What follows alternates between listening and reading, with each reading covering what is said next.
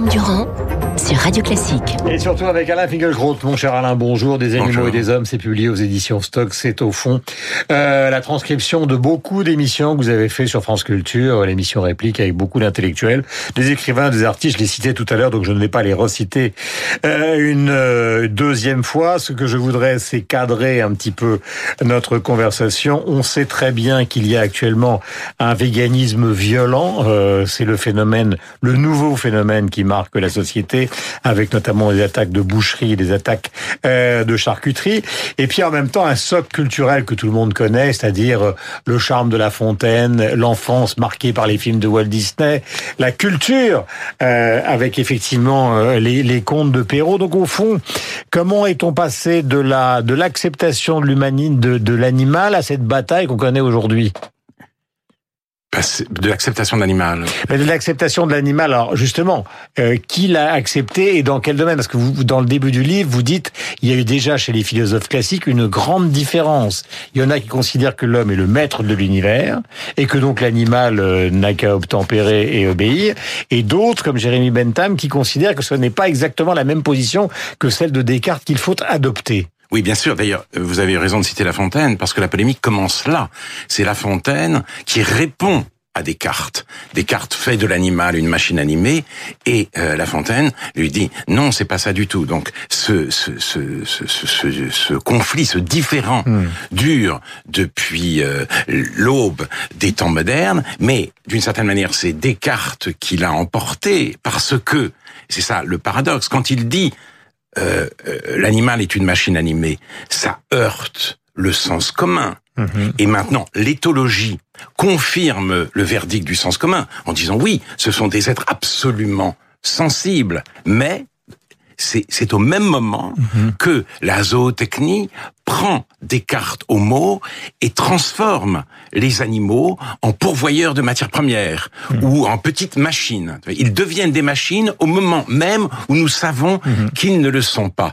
D'où une certaine la tension s'exacerbe parce qu'il est vrai que la cause animale s'est invitée aujourd'hui dans l'agenda politique. Et le grand regret que j'ai, c'est de voir cette cause confisquée aujourd'hui par Les activistes. par les activistes véganes. Alors, je ne voudrais pas mettre tout le monde dans le même sac. Il y a ceux qui mangent vegan et qui et qui ne, ne, ne se reconnaissent pas dans les actes de vandalisme dont vous avez parlé tout à l'heure, euh, euh, saccage de boucherie, mais aussi de poissonnerie et de fromagerie, abattoirs incendiés, et nous sommes peut-être au début de quelque chose, car le phénomène doit être pris très au sérieux. Ces militants-là, si vous voulez, ont le sentiment de souffrir avec et pour les animaux, face à des gens qui euh, les, les assujettissent, les exploitent, les tuent ou les mangent. Et donc, leur pitié fait d'eux les titulaires de l'humain et ils, ils, ils, ils combattent les inhumains, les monstres. Et contre les monstres, tout est permis. Donc un jour viendra où leur slogan risque de devenir tuer les tueurs. La pitié laissée à elle-même, Anna Arendt l'avait montré pour la Révolution française, débouche sur la terreur, sur le terrorisme. Et c'est un terrorisme, un petit terrorisme qui s'épanouit aujourd'hui sous nos yeux. Et c'est d'autant plus désolant que beaucoup de gens pourront dire, si c'est ça la cause animale, alors nous ne voudrons plus jamais en entendre parler. Euh, Bentham, par exemple, contre Descartes, dit peuvent-ils raisonner pour l'interrogation La réponse est non. Peuvent-ils parler La réponse est non. Mais peuvent-ils souffrir La réponse est oui. D'où la question que je vous pose après tous ces entretiens qui sont passionnants et qui appellent évidemment une réflexion fondamentale. C'est dans ce qu'on appelle l'humanité, euh, quelle est la différence qui existe entre vous et une vache? Mais justement, la différence entre moi et une vache, c'est que euh, moi, je, je sais, euh, je sais qu'elle peut souffrir et je peux à un moment donné décider d'en prendre soin. Et là, euh, les, les, les, les, c'est, l'élément de bêtise qu'il y a chez ces activistes, car ils se prétendent, c'est le vocabulaire qu'ils ont eux-mêmes introduit, antispécistes. Ils disent, nous montrerons que tous les êtres vivants, euh, euh, nous, nous sommes tous, nous sommes des animaux comme les autres. Il n'y a pas de hiérarchie des espèces. Mais bien sûr que si. C'est-à-dire que euh, fonder le respect dû aux animaux sur une remise en cause de la singularité humaine est hautement contradictoire, car précisément, nous pouvons, ce sentiment éthique là, seuls les hommes peuvent euh, l'éprouver. Donc il, il, faut il faut tenir compte de la singularité, de la différence, de l'exception humaine et se fonder sur ces, ces, cette exception pour assumer la responsabilité qui peut être à l'autre, euh, la nôtre, envers les animaux. Euh, ce qui est intéressant euh, dans la réflexion que vous menez avec cette quinzaine de personnes qui vous accompagnent, c'est qu'on est, alors là, il y avait des questions d'éthique, des questions de définition philosophique, et puis euh, maintenant des questions économiques. C'est-à-dire qu'on est une humanité à 7 milliards, que cette humanité, il faut la nourrir, euh, et que vous discutez à un moment, par exemple, avec un, un éleveur euh, qui est accompagné d'Hubert Charuel, qui a fait ce magnifique film qui s'appelle Petit Paysan. Et, et la grande question, c'est de savoir si on peut, nous, humanité, vivre autrement qu'avec ce qui est dénoncé par Bardot, les associations, c'est-à-dire, au fond, les assassinats en batterie massifs. Oui, mais que justement, possible on devrait pouvoir le faire, même si ça peut impliquer de notre part des, des mutations, des sacrifices.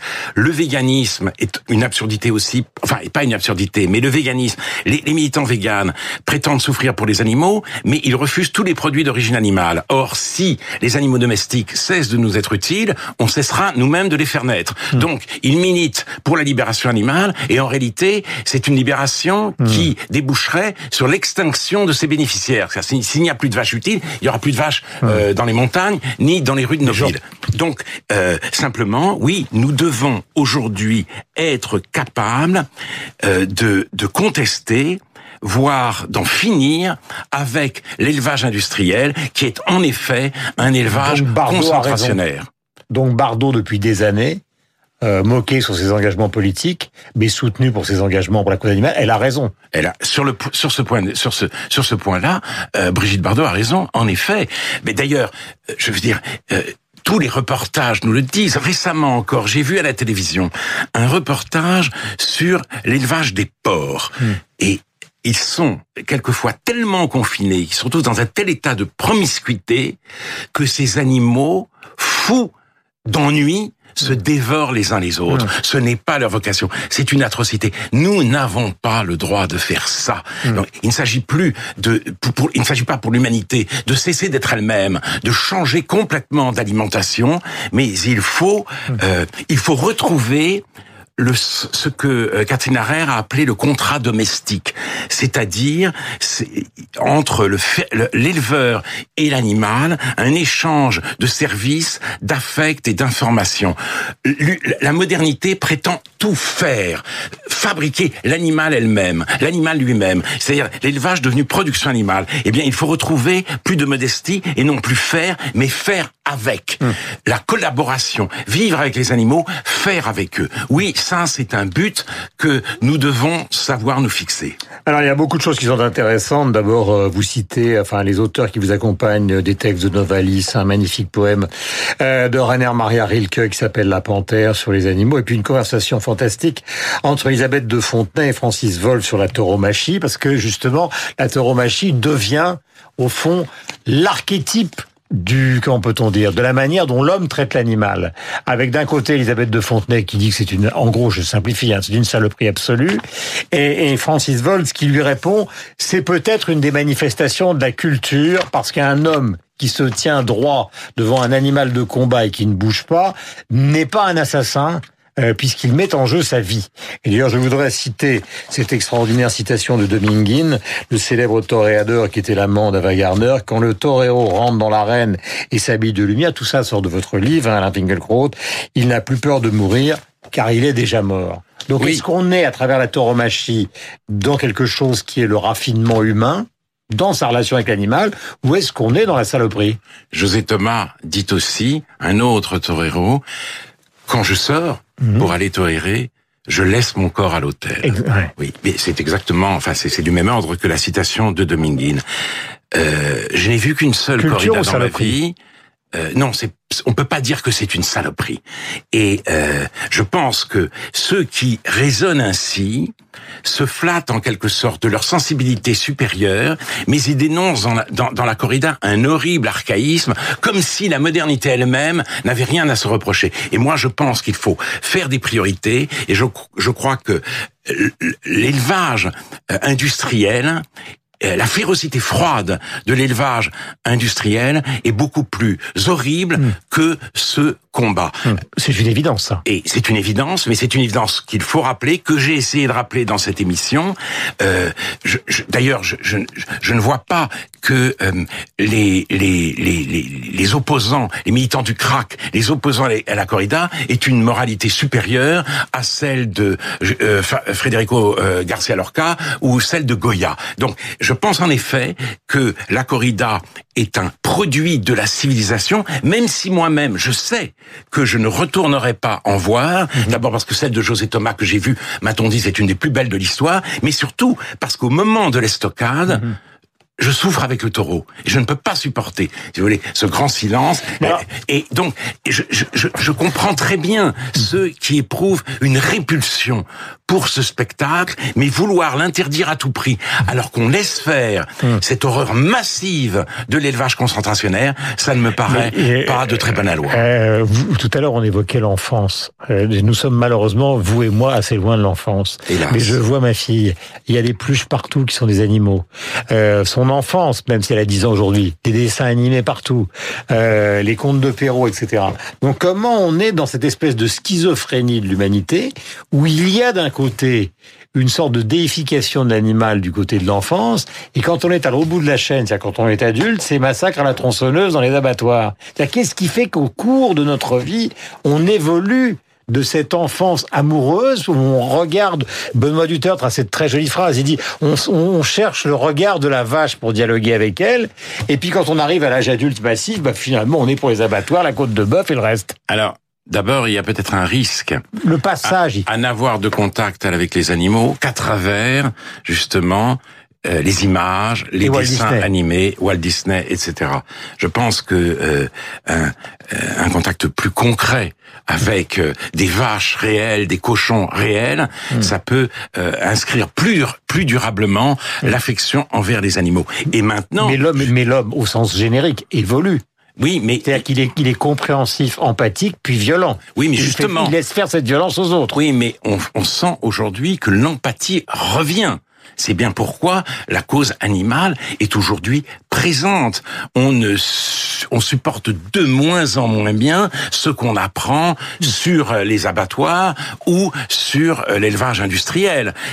De- de- ces, ces- ces- ces comportements-là sont aujourd'hui remis en cause. Et comme en plus ils peuvent s'inscrire dans une perspective écologique plus large, je, je- je crois que le temps est venu d'une remise en question générale de notre rapport avec la nature, des ravages que tout cela a créés. Et je supplie les, éco- les écologistes de ne pas oublier les animaux, et notamment les animaux domestiques dans cette remise en cause. Yannick Jadot parlait tout à l'heure sur votre antenne de l'élevage concentrationnaire. Je suis heureux de l'avoir entendu dire. En revanche, François de Jury, le ministre de l'écologie, n'a rien eu de plus pressé que de réintroduire l'ours dans les Pyrénées aux grandes dames des éleveurs et des brebis. Et moi, je pense qu'il y a plus urgent que d'introduire l'ours, un ours slovène en plus, dans les Pyrénées. Je crois, je crois que le sort des brebis devrait nous importer davantage, mais il y a chez certains écologistes un mépris des animaux domestiques, une espèce d'adoration de l'animal sauvage. Je voudrais vous poser une dernière question qui concerne euh, votre corporation, même si vous n'êtes pas tous amis. Qu'avez-vous pensé de la lettre d'Onfray au président de la République? Écoutez, j'ai pas, euh, j'ai, je n'aime, Parce je que là pas, aussi, on est dans la violence. je n'ai pas euh, on est dans envie. l'extrême violence. Il est, il est, il est très attaqué. Euh, je n'ai pas envie de me joindre, si vous voulez, à la curée.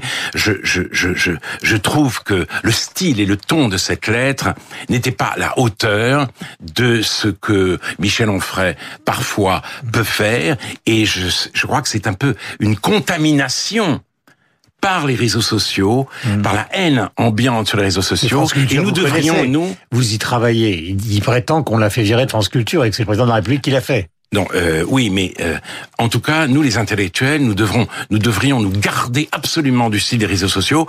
Je crois que le, pr- le président de la République a d'autres soucis en tête que de chasser Michel Onfray de France Culture. Et d'après ce que je sais, les raisons de son éviction n'ont absolument rien d'idéologique. Je comprends son amertume. Si demain euh, on m'annonçait que je suis trop vieux pour continuer réplique, je risquerais de le prendre très mal. J'espère simplement que que je n'épancherai pas ma douleur sous forme de haine sur les réseaux sociaux. De toute façon, vous ne souffrirez pas longtemps car vous serez immédiatement engagé sur l'antenne de Radio Classique. Il est 8 Génial Il est 8h57. Merci Alain.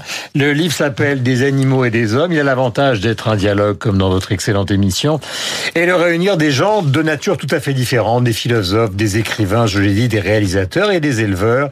Et la conclusion, elle est tenue par vous et Marcel Cohen. C'est un très beau sujet des animaux et des hommes et c'est évidemment inspiré du célèbre euh, de Steinbeck. Je parle du titre évidemment. Il est 8h57. Bonne matinée à vous.